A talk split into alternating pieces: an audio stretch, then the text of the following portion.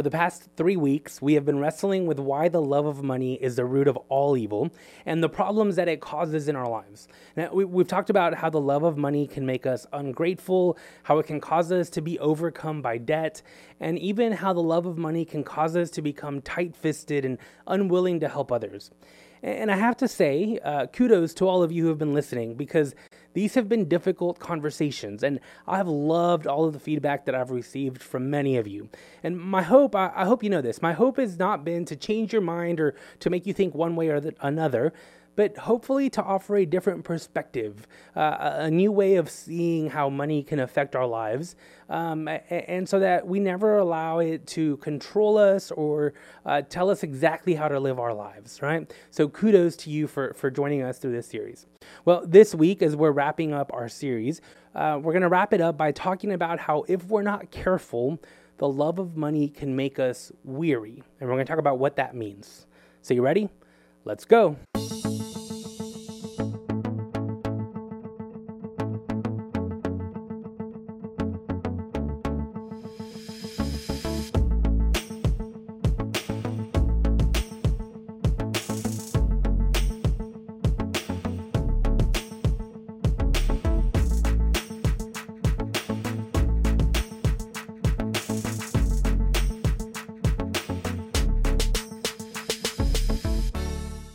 So today's topic, uh, becoming weary or tired, or uh, we can even use the word burnt out as we pursue money, is probably something that all of us can relate to in some way, shape, or form.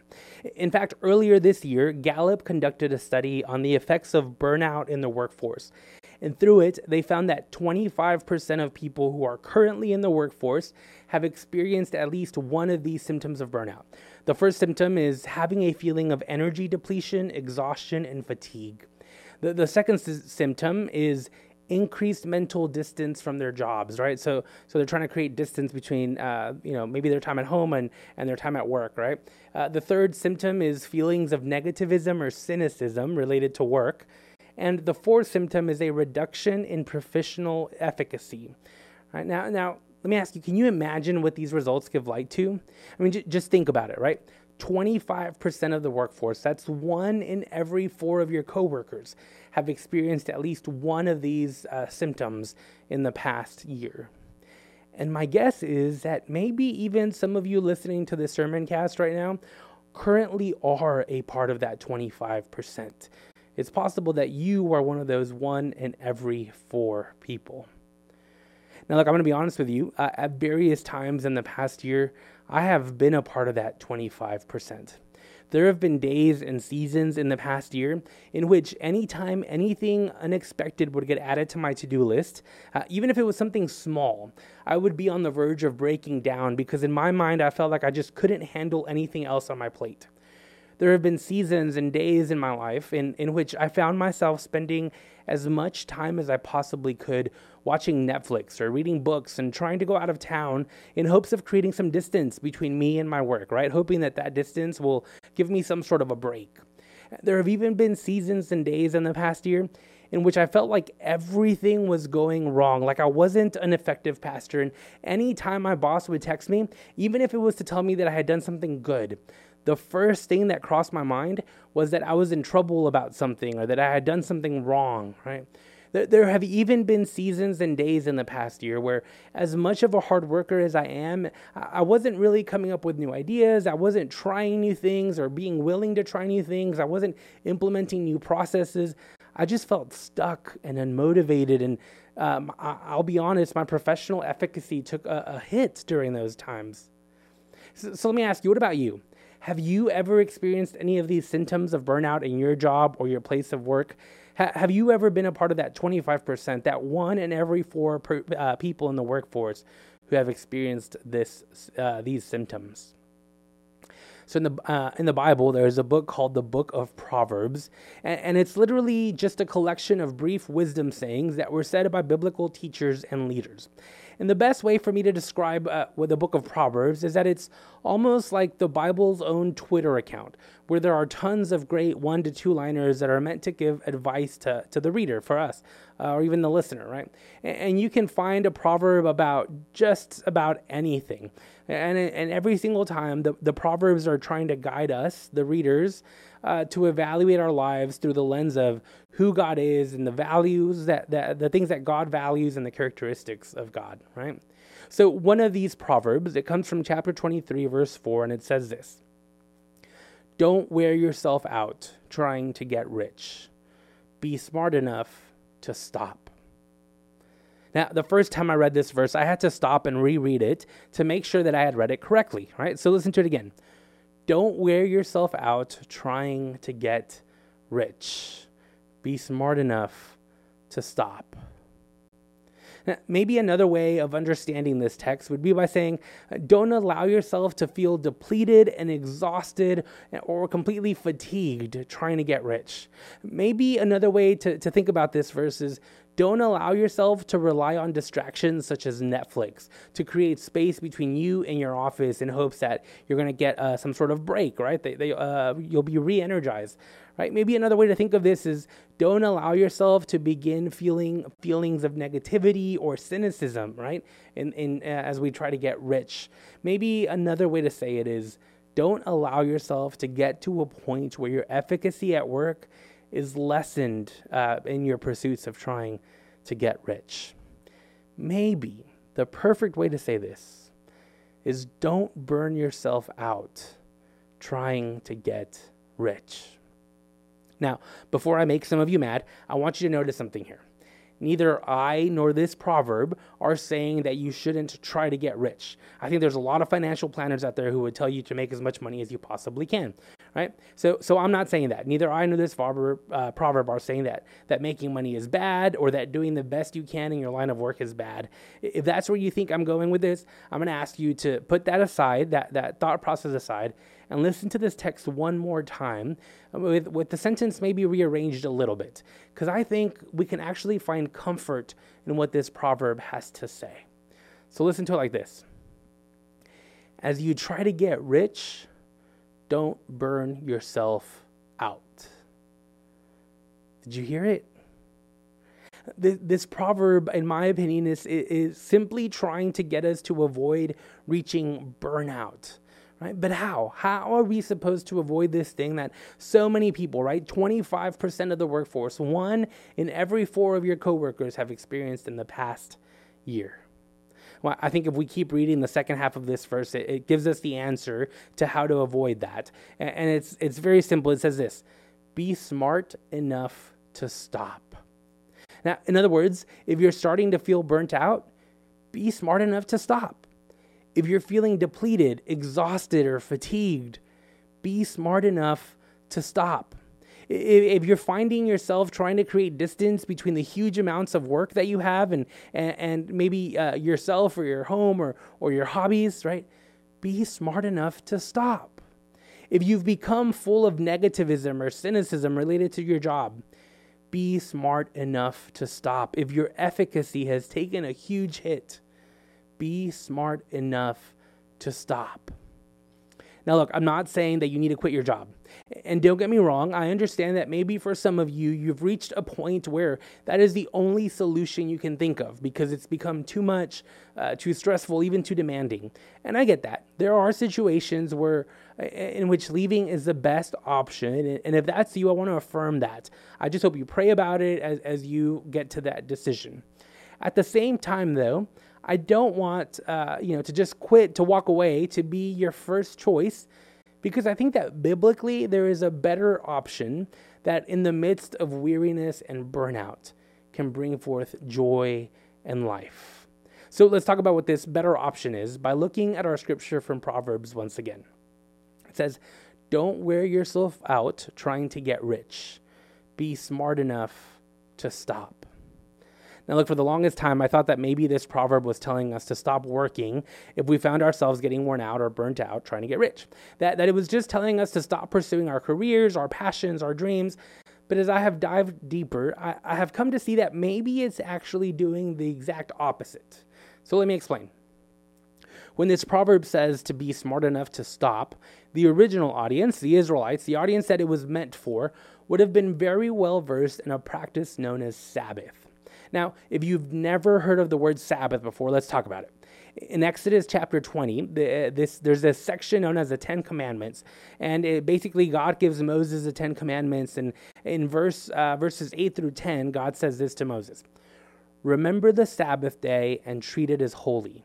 Six days you may work and do all of your tasks, but the seventh day is a Sabbath to the Lord your God. Do not do any work on it.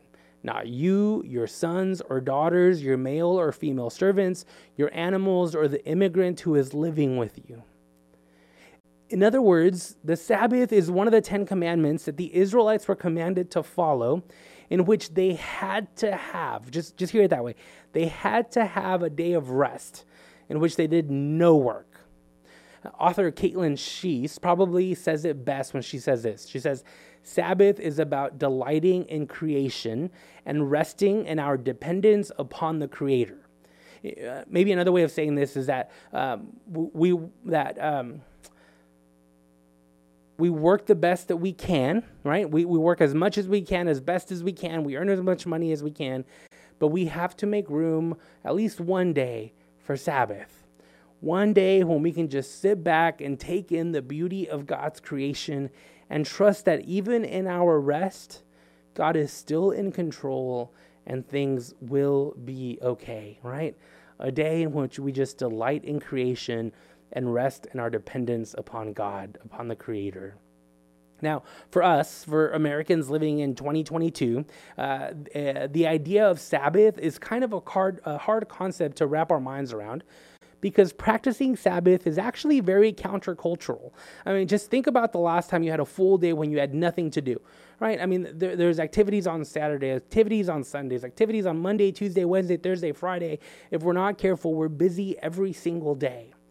But for the Israelites who received this commandment, it was actually a practice that was not only expected, it was much easier to live into because it was modeled all around for them.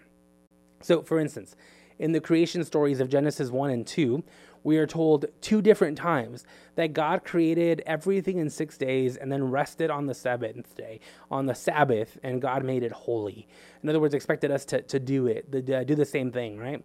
If you keep reading in, in Exodus, the story of uh, the Israelites escaping slavery in Egypt and uh, when they begin making their way towards the promised land, uh, they were told to collect as much bread as they could each day for five days.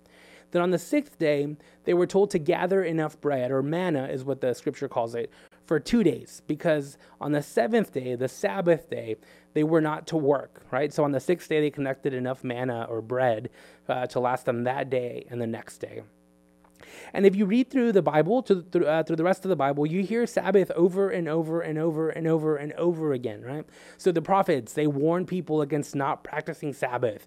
The wisdom books, books like Proverbs and Psalms, they warn against the dangers of not practicing Sabbath. The Gospels even talk about Sabbath over and over again. And many times, Jesus and his disciples were erroneously accused of not practicing Sabbath because they were doing something that appeared like work, right? I mean, they, they went so far as to accuse Jesus, uh, the, the creator of Sabbath, of not practicing Sabbath, right? I mean, that's how serious they took Sabbath. See, Sabbath is a huge deal throughout Scripture, which means that for the audience of the book of Proverbs, there would have been a connection, uh, a connection made between being told to stop when you find yourself becoming weary in your pursuit of money and the idea of practicing Sabbath so that you don't find yourself becoming weary or burnt out. See, the difference is that uh, one of them is you allow yourself to get to this like really dark, difficult place before you do something about it. And the, the, the second one is, uh, you know, practice consistently Sabbath so that you never even get to that difficult, dark place in the first place, right? So now look, let me say this. To be fair, this interpretation is a contextual interpretation of the text. And what I mean by this is that um, I, we're just putting context clues together, right? So, uh, for instance, the Hebrew word used for stop is not the Hebrew word used for Sabbath, right? So the, uh, I'm acknowledging that the scripture itself doesn't say practice Sabbath in order to uh, avoid becoming weary, right? Um, in fact, the, the word that's used for, for Sabbath is the word Shabbat, and the word that's used in this proverb is the word Shadal, which literally means to stop or to seize. Um, but you know, there's the root is kind of similar. Um, so, so let me say this: it's possible uh, based on these context clues, it's possible that this proverb is actually just being very direct in telling us to be smart and to stop trying to get rich. I'm not gonna I'm not gonna deny that it's definitely possible. But think about this. Money isn't evil, right? We've been talking about this for 3 weeks now. Money isn't evil. Pursuing money isn't evil. And even to quote our text uh, from Proverbs today, trying to get rich, it isn't evil as long as our pursuit of money doesn't lead us to falling in love with the things that money can provide, uh, as long as that pursuit doesn't make us ungrateful towards the things we already have, or cause us to get into debt, or even make us tight fisted and unwilling to help others. See, money isn't evil. And uh, even John Wesley, the founder of Methodism, he, he preached this uh, sermon, this beautiful, genius sermon, in which he encouraged us to gain as much money as we possibly could because he knew that in doing so, we could meet our own needs and even help meet the needs of others around us, right? There is nothing evil with trying to get rich, but, but we do have to be careful though, because that pursuit of money can quickly change and tempt our hearts along the way. And I have to tell you, the best way to push back against the, this possibility, against this temptation that money, the pursuit of money can have in our lives, the best way to push back against it Scripture tells us over and over and over again is to practice Sabbath. To find a day every week when we stop pursuing money and see that God is already providing everything we need. To find a day every week when we stop pursuing money and see that life goes on even when we don't spend it burning ourselves out at work. The best way to fight back against the effects of burnout and weariness is to live a countercultural life in which every week we find some time to just enjoy the beauty of this world. A day in which, yes, we maybe read some scripture or we pray and we give thanks to God, but also a day in which we allow ourselves to go on a date, uh, without worrying about work uh, or checking our phones all the time, right? A day when we allow ourselves to just go to the park and have a picnic or play on the jungle gym without being focused on uh, the work that we have to do.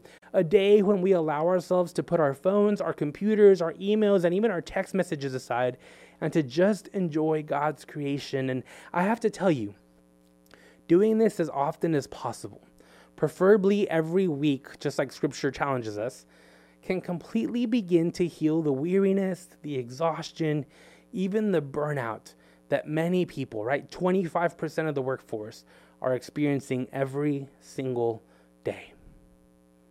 Like, I want you to listen to this proverb one more time. Don't wear yourself out trying to get rich. Be smart enough to stop. Maybe a better way, a better way to understand it is don't wear yourself out working all the time. Instead, be smart enough to stop and practice Sabbath. Look, I have to tell you, Sabbath is one of those things that I have historically been bad at. And, and I genuinely can't think of a story where I'm like uh, exemplifying practicing Sabbath consistently. Uh, and I can even go back and look at my work reviews as far back as high school, where I had people telling me that uh, I, I, needed to learn to say no and that I needed to learn to stop and to take a day off and to practice Sabbath, right? Practice a day of rest. And I will admit that this is still something that I need to continue working on because even though I have gotten better, like I said, I'm not the greatest at stopping and practicing Sabbath. But I will tell you this I have seen too many people all around me who have either had to quit or take a break from their work because they are so burnt out. I have seen people all around me make major mistakes, uh, uh, whether it be in their relationships or whether it be at work or, or just these moral failures because they're, they're just burnt out and overwhelmed. And look, I don't want to be the next person in that situation, and I don't want you to be the next person in that situation either. So here's my challenge Are you worn out? Tired, on the cusp of burnout, then set aside one day. one day in which you can enjoy the beauty of the world, one day in which you don't focus on chores or errands or projects around the house, and, and especially you don't focus on work, right? Find one day this week in which you can just enjoy the presence of your loved ones, a day in which you sleep in until you feel rested, a day in which you go for a walk or a hike uh, without having to start your timer on your watch or, or read a book or watch a movie or share a cup of coffee or, or maybe just allow yourself to catch your breath before you go back to work. Look, I promise you that, that practicing Sabbath has the power to completely overturn our weariness and our burnout in a way that nothing ever will. And I think maybe that's why the Bible talks about it over and over and over and over again. Look, my prayer is that you may experience the joy and the peace and the renewal that comes with practicing Sabbath. May it be so. Amen.